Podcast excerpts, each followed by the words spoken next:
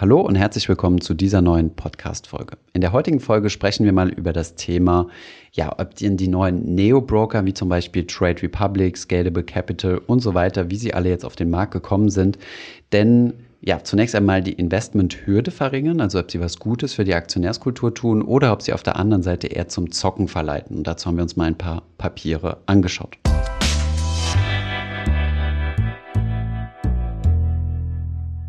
So, herzlich willkommen zu dieser Folge. Ich habe eingangs schon erwähnt, dass, ja, habe ich wir gesagt und mit wir ist diesmal nicht Calvin mit mir, sondern Mona. Hi Mona. Hi Thomas. Willkommen im Podcast-Debüt, in Vielen deinem Podcast-Debüt. Ähm, ja, diese Folge nehmen wir zusammen auf, weil du hast diesen Artikel geschrieben, ähm, der ja schon bereits als Newsletter rausgegangen ist und wir wollten mal nochmal gemeinsam über das Thema diskutieren. Verleiten einen diese ganzen Neo-Broker denn dazu, zu zocken? Was ist so deine Meinung dazu? Ähm, warum haben wir uns das Thema ausgesucht? Genau, wir haben uns das Thema ausgesucht, weil wir uns diese Apps mal genauer angeschaut haben. Also Trade Republic oder Scalable Capital, der ja ziemlich neu auf dem Markt ist. Und äh, falls ihr die Apps kennt, dann ist euch ja bestimmt mal aufgefallen, dass es ziemlich einfach ist, da Aktien zu kaufen oder ETFs zu besparen und das Handling sehr bequem ist. Du kannst es überall benutzen, auf dem Handy eben und in der S-Bahn wie auch zum Beispiel eine Werbung von Trade Republic zeigt. Und wir haben uns gefragt, ist das gefährlich? Verleitet das vielleicht junge Leute, die das ja vornehmlich nutzen, zur Zockerei, weil man ja auch zum Beispiel Einzelaktien und Derivate und andere eher Zockerpapiere darüber kaufen kann? Mhm. Und was hinzukommt auch noch neben der Nutzerfreundlichkeit ist, dass es super günstig ist. Ne? Das genau. heißt, du genau. kannst das Ganze kaufen ab einem Euro und, ähm, und los geht's. Wir haben es uns auf der Trade Republic Seite nochmal angeschaut. 300 ETFs kannst du, glaube ich, kaufen. Ne? Bei Trade Republic, genau. Genau, und 40.000 Derivate. Ja, ja, das ist eine ganze Menge. Und ähm, ja, Derivate, vielleicht nochmal ganz kurz äh, für diejenigen, die es nicht wissen, Derivate sind derivative Finanzprodukte, also quasi Ableitungen auf andere Finanzprodukte. Das bedeutet, die funktionieren immer auf Basis von etwas anderem, zum Beispiel ein Derivat auf eine bestimmte Aktie oder auf einen Zinssatz oder eine Anleihe. Und ähm, genau, damit kann man dann halt verschiedenste Sachen machen. Man kann auf fallende Kurse setzen, steigende Kurse setzen, das Ganze beschleunigen mit sogenannten Hebelwirkungen und so weiter. Genau, und es gibt ja zum Beispiel in den USA den Broker äh, Robin Hood, den es seit 2014, glaube ich, gibt und der auch immer wieder Schlagzeilen macht, dadurch, dass er eben auch, oder beziehungsweise der ist komplett kostenlos. Da kostet auch ein Trade gar nichts. Und ähm, der hat extrem viele Nutzer. Also ich glaube 15 Millionen inzwischen oder 13 Millionen. Und das sind eben auch vor allem junge Amerikaner, die äh, zum Traden ver, äh, verführt werden, in Anführungszeichen. Und ist das, also würdest du sagen, das ist vergleichbar mit den, mit den Brokern, die wir hier in Deutschland haben? Also zum Beispiel mit den zwei Smartphone-Brokern Trade Republic und Scalable? Hm. Ähm, ja, es gab ja vor kurzem mal diese, diese relativ äh, grausame Schlagzeile, dass da so ein junger Mann war, ich weiß jetzt nicht mehr wie alt, der äh, auch gezockt hat. Ich glaube, so, nee, minderjährig geht ja nicht. Ne? Nee, minderjährig geht nicht, aber ja. extrem jung und der dann irgendwie mit relativ wenig ähm, Geld gezockt hat, aber mit einem ziemlich hohen Hebel und dann in eine sogenannte Nachschusspflicht reingekommen ist, was in Deutschland ja mittlerweile verboten ist, also seit 2007 oder seit 2000? Nee, 2017. 2017, ja. okay, na, verwechselt. Und ähm, das geht ja glücklicherweise nicht. So eine Nachschusspflicht bedeutet ja, ähm, dass ich, ähm, wenn ich zum Beispiel auf fallende Kurse setze, kann ich ja quasi unendlich viel verlieren, weil das spiegelt ja quasi so auf fallende Kurse setzen, spiegelt ja im Endeffekt ähm, einfach nur steigende Kurse wieder mit einem negativen Vorzeichen und da Aktienkurse ja unendlich hoch steigen können ähm, aber nur auf Null fallen, ist man, wenn man quasi auf fallende Kurse setzt, ist das Ganze symmetrisch umgekehrt. Also das mhm. heißt, ich kann quasi in unermessliche Verluste fallen. Nämlich dann, wenn die Aktien steigen. Ne? Und ähm, wenn der Broker mich dann nicht rechtzeitig ausnockt, heißt das, also wenn er quasi meine Position zwangsverkauft, dann kann es sein, dass ich in eine Schuldenposition reinkomme und dass man, ähm, ja, dass ich dem Broker Geld schulde. Und das mhm. nennt man dann eine sogenannte Nachschusspflicht. Man muss also quasi mhm. Geld nachliefern. Und ähm, genau, das gibt es glücklicherweise für Privatanleger, zum Beispiel mit so Zockerpapieren wie CFDs, gibt es das in Deutschland nicht mehr. So, ist das jetzt vergleichbar? Ähm, nein, nicht unbedingt, weil bei äh, Trade Republic zum Beispiel kannst du ja nicht ins Negative gehen, da kannst du ja nur mit deinem Guthaben zocken. Ähm, das kannst du dann, das kannst du dann verlieren.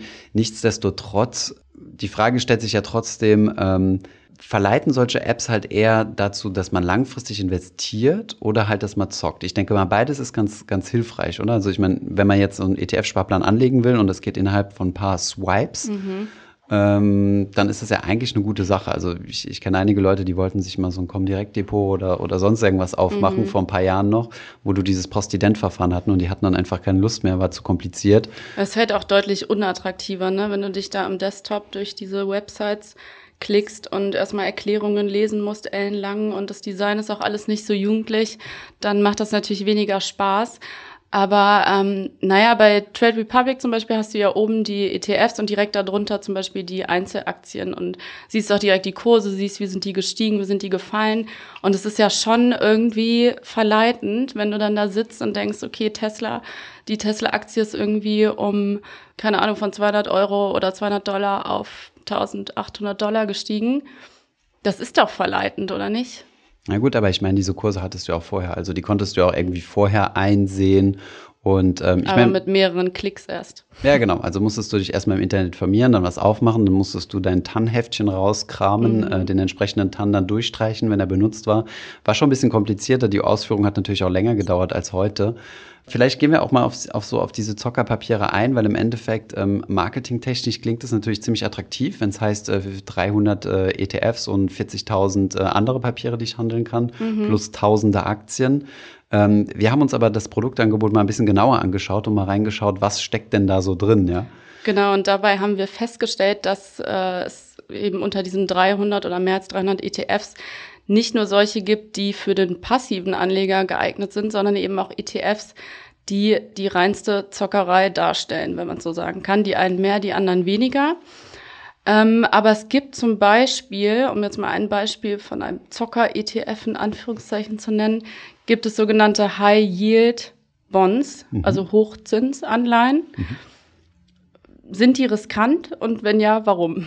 Ja, High Yield bedeutet ja schon, dass die, dass die Zinsen hoch sind. Also Yield ist ja der Zinssatz von einer Anleihe auf, im Englischen. Und äh, High Yield ähm, sind also besonders hohe Zinssätze. Und da, wo es viel Zinsen gibt, ähm, gibt es auf der anderen Seite auch äh, viel äh, Risiko. Ne? Also so Rendite und Risiko sind ein unzertrennbares Paar. Mhm. Und High Yield, ähm, in diesem Fall ähm, High Yield Corporate Bonds, also was wir uns rausgesucht haben, ist High Yield Corp Bonds USITS. Das ist so ein ETF, wo man auf solche äh, Werte setzen kann und investiert dann in sogenannte Junk Bonds. Also Junk ist äh, ja, ein englischer Ausdruck für äh, Müll im mhm. Endeffekt. Ähm, klingt attraktiv. Klingt attraktiv, ist ein bisschen äh, undankbarer Begriff, würde ich jetzt mal sagen, weil Junk Bonds definieren sich halt durch eine bestimmte Bonitätsklasse. Also es gibt ja so eine Abstufung ja, von den einzelnen Ratingagenturen. Es geht los, beste Bonität AAA, also AAA, geht dann runter mhm. zu AA, also AA oder AA Plus und so weiter. Und wenn so eine gewisse Bonitätsgrenze ähm, nach unten hin durchschritten wird, dann spricht man von sogenannten High Yield oder, oder Junk Bonds. Und ja, solche kann man natürlich investieren. Ja, dann gibt es noch. Ähm, es gibt die Fallen Angels. Die Fallen Angels, genau. Da hast du dich aber mehr reingedacht. Was, was denn die Fallen, Fallen, das Fallen so Angels? Schön. genau, die gefallenen. Äh, die gefallenen Engel, Engel, ja. Das sind Unternehmen, die mal an der Spitze standen, kann man so sagen und dann äh, runtergerutscht sind, beziehungsweise von der Ratingagentur oder von einer Ratingagentur in eine Schublade tiefer gesteckt wurden sozusagen. Zum Beispiel Vodafone gilt inzwischen auch als, äh, als Fallen Angel. Ich glaube, durch die Corona-Krise sogar Peugeot. Und wir hatten noch ein Unternehmen, es fällt mir ja, gerade nicht Intesa, mehr ein. Äh, Intesa Sao Paulo, mhm. oder heißt nicht Sao Paulo? Ich weiß nicht mehr, so eine, so eine spanische Bank, im Endeffekt heißt es ja nur, dass sie einmal oder mehrfach gedownrated wurden, ne? also mhm. von den Ratingagenturen runtergestuft wurden. Ja. Und zwar die Bonds. Also es ging jetzt nicht um die Aktien, also wie wir das ja üblicherweise kennen, mhm. sondern der Preis einer Aktie, also diese Yield, also den Zins, den quasi Unternehmen bezahlen müssen, hängt ja ganz stark und auch der Kurs von der Anleihe hängt ja ganz stark davon ab, wie die von den Ratingagenturen eingeschätzt werden. Mhm. Und gerade in der Corona-Zeit genau wurden halt viele Unternehmen, die halt Unternehmensanleihen rausgegeben haben, runtergestuft. Okay, also heißt das, wenn ich jetzt ein ETF auf so, ein, äh, auf so eine Hochzinsanleihe kaufe, beziehungsweise daran investiere, dann kaufe ich nicht zwangsläufig Ramsch, sondern kann damit auch ein gutes Geschäft machen? Was würdest du sagen? Theoretisch schon. Also ich meine, da auf, auf sowas setzen ja solche Indizes, ja. Die, die mhm. denken ja, okay, Fallen Angels heißt, äh, das sind gute, solide Unternehmen, die jetzt herabgestuft wurden. Deswegen müssen diverse Fonds aussteigen. Also es gibt ja gewisse äh, Investmentfonds, die haben ja eine Auflage quasi nur in Investment-Grade-Anleihen investieren zu dürfen. Das heißt nur Anleihen, die gewissen Bonitätskriterien entsprechen, zum Beispiel AAA, AA, A oder Triple B oder sowas. Aber alles darunter müssen die aussteigen. Und wenn die jetzt zum Beispiel Unternehmensanleihen im Portfolio haben, die unter diese Investment-Grade-Hürde rutschen, dann müssen die quasi verkauft werden. Dann gibt es so einen mhm. Verkaufsdruck und da kann man halt sagen, okay, das wird jetzt irgendwie günstig eingesammelt, ja. Mhm. Das ist jetzt so die Funktionsweise. Allerdings ist das ähm, reine Spekulation und als Privatanleger weiß ich nicht, ob man sich ähm, auf so eine Spekulation einlassen sollte. Ich finde es halt nur interessant, mal so zu schauen, ja. was es denn überhaupt so für, für Produkte gibt, ja. Ja. Ich will noch eine Sache kurz zu den Fallen Angels sagen. Ich habe mir nicht mal angeschaut, wie die so in in drei Jahren oder auf einem, in einem Zeitraum von drei Jahren gelaufen sind. Und da hat, hat dieser Fonds, also der Fallen Angels High Yield Corporate Bond, mhm. äh, tatsächlich nur drei Prozent Rendite gemacht. In was? In drei Jahren? In drei Jahren, genau. Hm, okay. Ja, gut. Also, ja, Dafür, dass man so ein hohes Risiko ja eingeht. Gelohnt. Ja, genau. Da kann man auch in griechische Staatsanleihen investieren. Wobei, da kriegt man vermutlich noch mehr. Genau. Ähm, was hast du sonst noch für Kategorien uns äh, mitgebracht? Äh, wir hatten noch die, die gehebelten ETFs, mit denen haben wir uns kurz beschäftigt. Äh, das sind quasi ETFs, also Indexfonds, in die du investierst, aber mit zweifacher, dreifacher oder auch zehnfacher Kraft, nämlich wenn du einen Hebel benutzt, äh, bei Trade Republic oder den anderen Brokern sieht das, äh, heißt das dann zweimal, also 2x, genau. Ja, genau, 2x. Daran erkennt man die. Und du investierst in diesen Fonds und machst dann, wenn dieser Fonds Rendite macht, die dreifache Rendite, wenn du einen dreifachen Hebel benutzt. Und das Ganze klingt ja erstmal ganz gut, aber erklär du mir gerne mal, warum das eigentlich gar nicht gut ist. Okay. Ähm, ja, warum nicht? Weil es nach halt unten, nach unten hin genau dasselbe Spiel ist. Ja, du nach unten äh, geht es dann genauso dreimal, dreimalige Geschwindigkeit in Anführungszeichen. Und ähm, es ist halt dasselbe wie auf Kredit zu investieren. Ja, das haben, da haben wir ja schon mal eine, eine komplette, mhm. äh, zumindest mal einen kompletten Artikel drüber geschrieben über das Thema und auch Videos zu produziert, ähm, dass es für Privatanleger überhaupt nicht ratsam ist, irgendwie mit Hebel zu investieren. Ja, gerade nicht auf so spezifische Wetten wie zum Beispiel, was haben wir uns hier rausgesucht, ein 2x Daily Long WTI Crude Oil. Ähm, das bedeutet, ich setze hier auf die, also doppelt auf die Bewegung vom ähm, vom WTI Crude Oil Preis. Ja, das mhm. ist ja mhm. der amerikanische äh, Ölstandard in Anführungszeichen, was bei uns in Europa der brennt ist. Und ähm, ja, wenn ich hier auf die zweimalige Entwicklung setze, dann kann ich natürlich nach oben hin profitieren, aber genauso nach unten. Und ähm, ja, gerade im Zuge von Corona ist der, ist der WTI ja komplett äh, abgerutscht. Und ähm, von daher ist es halt einfach eine spekulative Wette, gerade wenn man auf solche Dinge setzt, wie zum Beispiel, äh, oder was haben wir noch, dreimal äh, Long Wheat, also mhm. äh, Wheat im Sinne von ähm, Weizen. Mhm.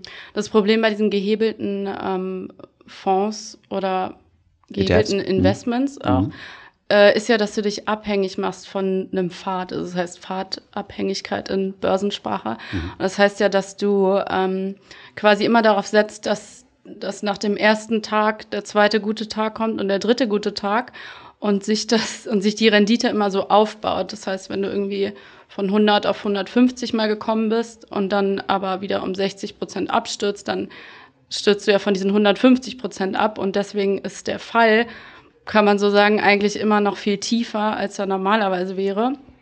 Ähm, also ist das ja auch für Daytrader eigentlich eine ganz gute Sache, oder? Also wenn ich jeden Tag kaufe. Ja gut, Daytrader haben natürlich andere Produkte, ne? Die haben alle mhm. möglichen anderen Derivate, äh, Optionen, Futures und sonst, sonstige Dinge. Futures sind natürlich eher für institutionelle Anleger, da kommst du als Privatanleger eigentlich relativ schwierig dran, vielleicht höchstens noch Mini-Futures.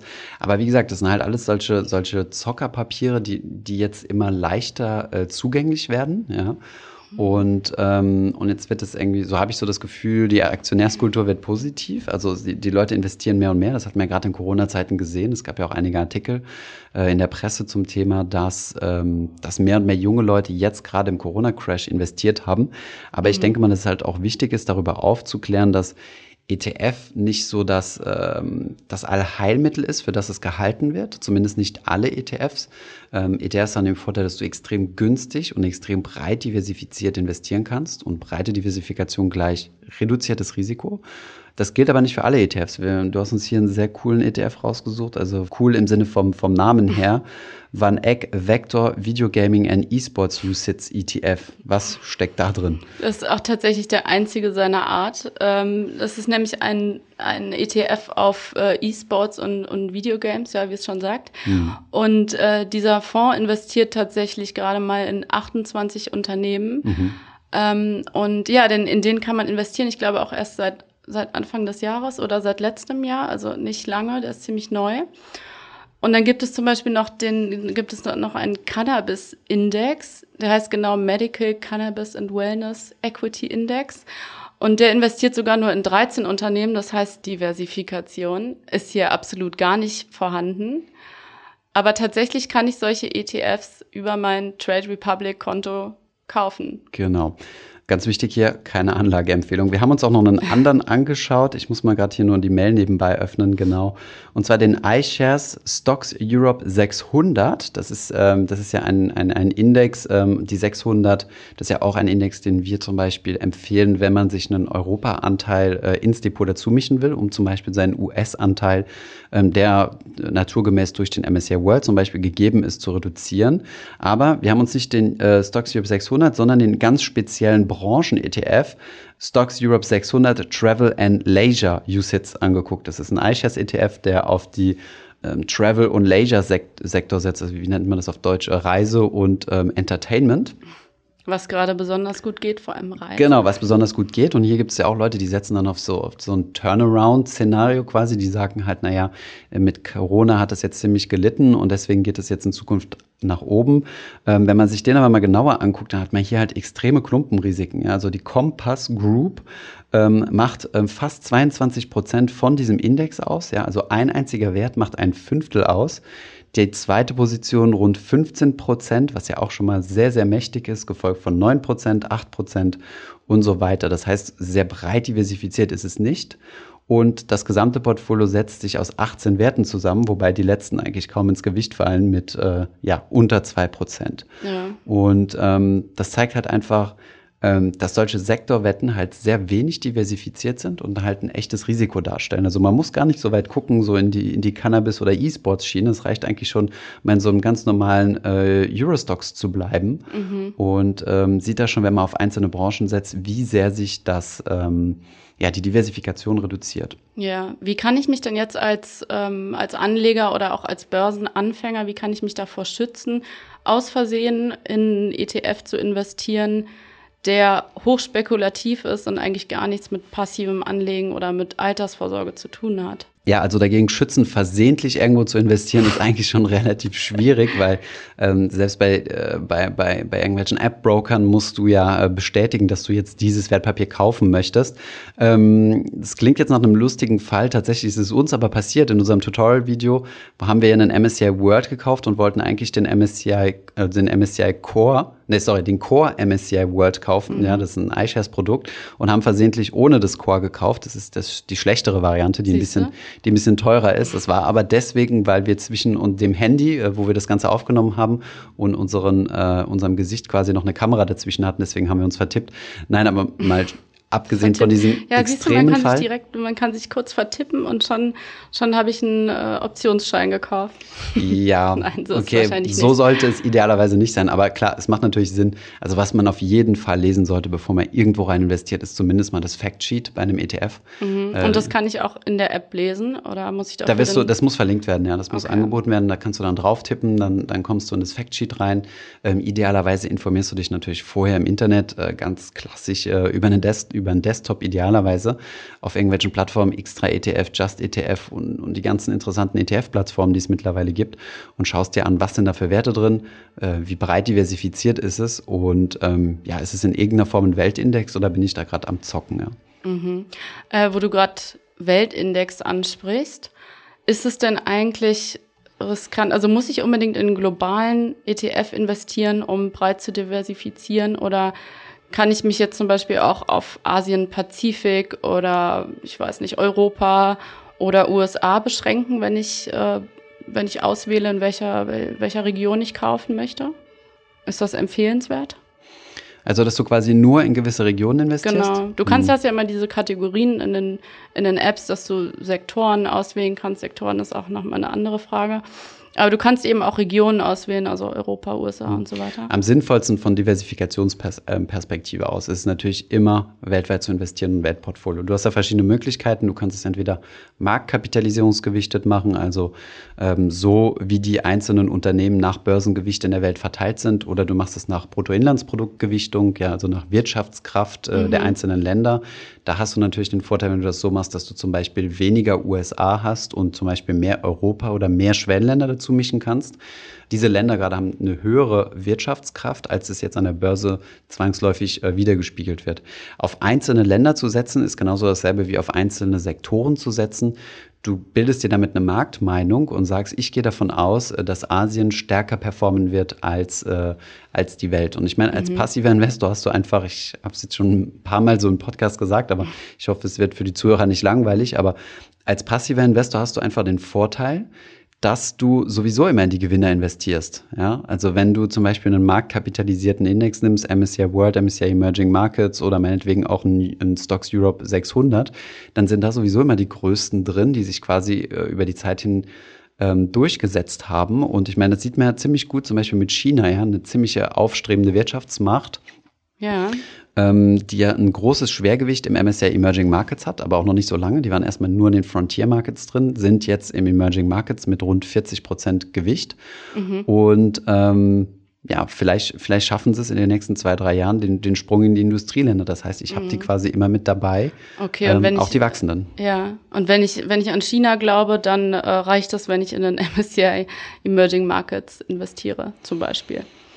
Was jetzt auch nicht deine Empfehlung ja. sein wird. Nein, ich meine, aber das, also. Aber ja. es würde so funktionieren, wenn ich jetzt. Ich, ich würde China das Thema Glauben einfach äh, außen vor lassen. Ich denke, Glaube ist was für die Kirche ähm, und, und nicht unbedingt was fürs Portfolio. Ähm, ich verstehe schon so diesen um. Drang, äh, nein, ich verstehe schon so diesen Drang zu sagen, ich möchte unbedingt aktiv sein oder so und äh, möchte, möchte mir meine eigene Meinung bilden zu Themen. Das kann man ja alles machen, aber ähm, warum das Risiko eingehen, falsch zu liegen? Ich kann einfach weltweit diversifiziert äh, investieren und dann die weltweiten Aktienrenditen mitnehmen, mhm. die ja im langfristigen Durchschnitt, wir haben es uns ja gemeinsam angeguckt, äh, vor Steuern ähm, bei rund äh, sieben Prozent liegen. Mhm. Ja, und das ist, das ist äh, meiner Meinung nach eine Rendite, die attraktiv genug ist. Und dann habe ich eigentlich keinen Bock, noch großartig zu zocken und kümmere mich lieber darum, mein Einkommen hochzufahren, meine Sparquote hochzufahren und damit relativ oder deutlich sicherer jetzt irgendwie äh, einem großen Portfolio entgegenzusteuern, als jetzt zu sagen, ich will jetzt unbedingt auf China, auf E-Sports, auf Cannabis und ähm, sonst noch was setzen. Okay, also diese 300 und mehr ETFs, die zum Beispiel Trade Republic hat, ich glaube Scalable Capital hat noch mehr. 1300. 1300. Die braucht es eigentlich überhaupt nicht, sondern du brauchst nur deine drei, vier oder wie viele würdest du sagen? Also in meinem eigenen Portfolio habe ich drei Stück. Mhm. Ähm, das reicht. Ähm, aber jetzt ist das natürlich auch meine eigenen Präferenzen. Ähm, es gibt zum Beispiel Leute, die wollen MSCI World lieber ausschüttend haben als thesaurierend oder so. Kann ich alles verstehen. Aber ich denke so von ganz grob gesprochen, von den 300 sind vielleicht 50 für einen echten passiven Investor attraktiv, ja. 50 ist aber eine ganze Menge. Ja, ich würde mal sagen, es gibt ja Leute, die wollen dann halt zum Beispiel noch zu ihrem Portfolio noch gewisse Small Caps dazu mischen, weil sie sagen, die kleinen Unternehmen sind unterrepräsentiert. Es gibt Leute, die mhm. wollen ein bisschen mehr Asia-Pazifik dazu haben. Die brauchen dann zum Beispiel einen Japan-ETF, ja, weil Japan so das Schwergewicht im pazifischen Raum ist. Es gibt Leute, die wollen keine Ahnung, eine Value-Strategie fahren, mal, mal ein Faktor oder sowas. Mhm. also als Beimischung würde das alles quasi funktionieren. Ja, logisch, weil du kannst ja die Welt, also du kannst ja dein Weltportfolio auf verschiedenste Art und Weisen zusammenstellen. Ja, ich habe es ja eben äh, kurz angedeutet, mal Marktkapitalisierungsgewichtet, mal Bruttoinlandsprodukt gewichtet. Ähm, dann gibt es natürlich noch gewisse Präferenzen, wie zum Beispiel, wenn du sagst, naja, ich will, also ich fühle mich nicht wohl mit so viel USA und das, das lässt sich alles das lässt sich alles darstellen, ja, und ist meiner Meinung nach auch keine Sektorwette. Genauso das Thema Faktor Investing, ja, das ist ja auch eine wissenschaftlich ähm, basierte Herangehensweise, dass du mit gewissen ähm, Faktoren mehr verdienen kannst, zum Beispiel ähm, Value in der Vergangenheit oder, oder Small Cap. Du investierst bewusst in Nebenwerte und ähm, klar, damit kannst du nochmal wissenschaftlich basiert potenziell, ja, es gibt für diese Faktoren auch keine Garantie, deine, ähm, deine Rendite boosten. Und ähm, deswegen gibt es nicht nur das eine Portfolio. Ja, ich möchte jetzt auch nicht sagen MSCI World, MSCI Emerging Markets 70, 30 ist mhm. das Ding. Es ist meiner Meinung nach nur das Ding für 80 bis 85 Prozent der Bevölkerung, die äh, sich mit diesem Thema nicht beschäftigen und keine Lust haben, äh, den äh, 0,01. Prozentpunkt äh, an Rendite noch rauszuquetschen. Okay, dann halten wir mal fest, also Scalable Capital, Trade Republic und wie sie alle heißen, es gibt noch viel mehr, die wir gar nicht erwähnt haben, bauen Hürden ab und sie bauen auch viele Ängste ab und das ist prinzipiell ja erstmal was sehr Gutes, dass die Deutschen zur Aktie ein bisschen ähm, hingeleitet werden und äh, nicht mehr davor zittern. Trotzdem unser Rat an, an Anleger und vor allem an, an Börsenanfänger, genau hinschauen und genau informieren und keine unnötigen Risiken eingehen, die sich dann am Ende nicht mehr lohnen. Genau. Geht auch nicht nur für die, für die neuen Neo-Broker, sondern natürlich auch für die altbewährten Namen, äh, DKB, Consors, Genau, da kannst Deutsche du genauso Bank, viel, ähm, was auch immer. Äh, genauso viel Zockerpapiere kaufen wie bei den neuen auch. Genau. Cool, Mona. Ähm, war ein gutes Podcast-Debüt. Danke Dankeschön dir. und Danke äh, bis zum nächsten Mal. Jo, bis zum nächsten Mal. Ich hoffe, diese Podcast-Folge hat dir gefallen. Wenn ja, dann zöger doch nicht in deinem Umfeld über diesen Podcast zu sprechen, bei Freunden und Bekannten. Ich denke, es gibt auch in deinem Umfeld viele Menschen, die sich für das Thema finanzielle Bildung interessieren oder interessieren sollten. Wenn du auf iTunes bist, würden wir uns auch freuen, wenn du uns eine positive Bewertung dalässt. Das hilft uns, den Podcast noch einfacher auffindbar zu machen. Alle wichtigen Links und Verweise findest du wie immer in den Show Notes zu diesem Podcast. Vielen Dank fürs Zuhören und bis zum nächsten Mal.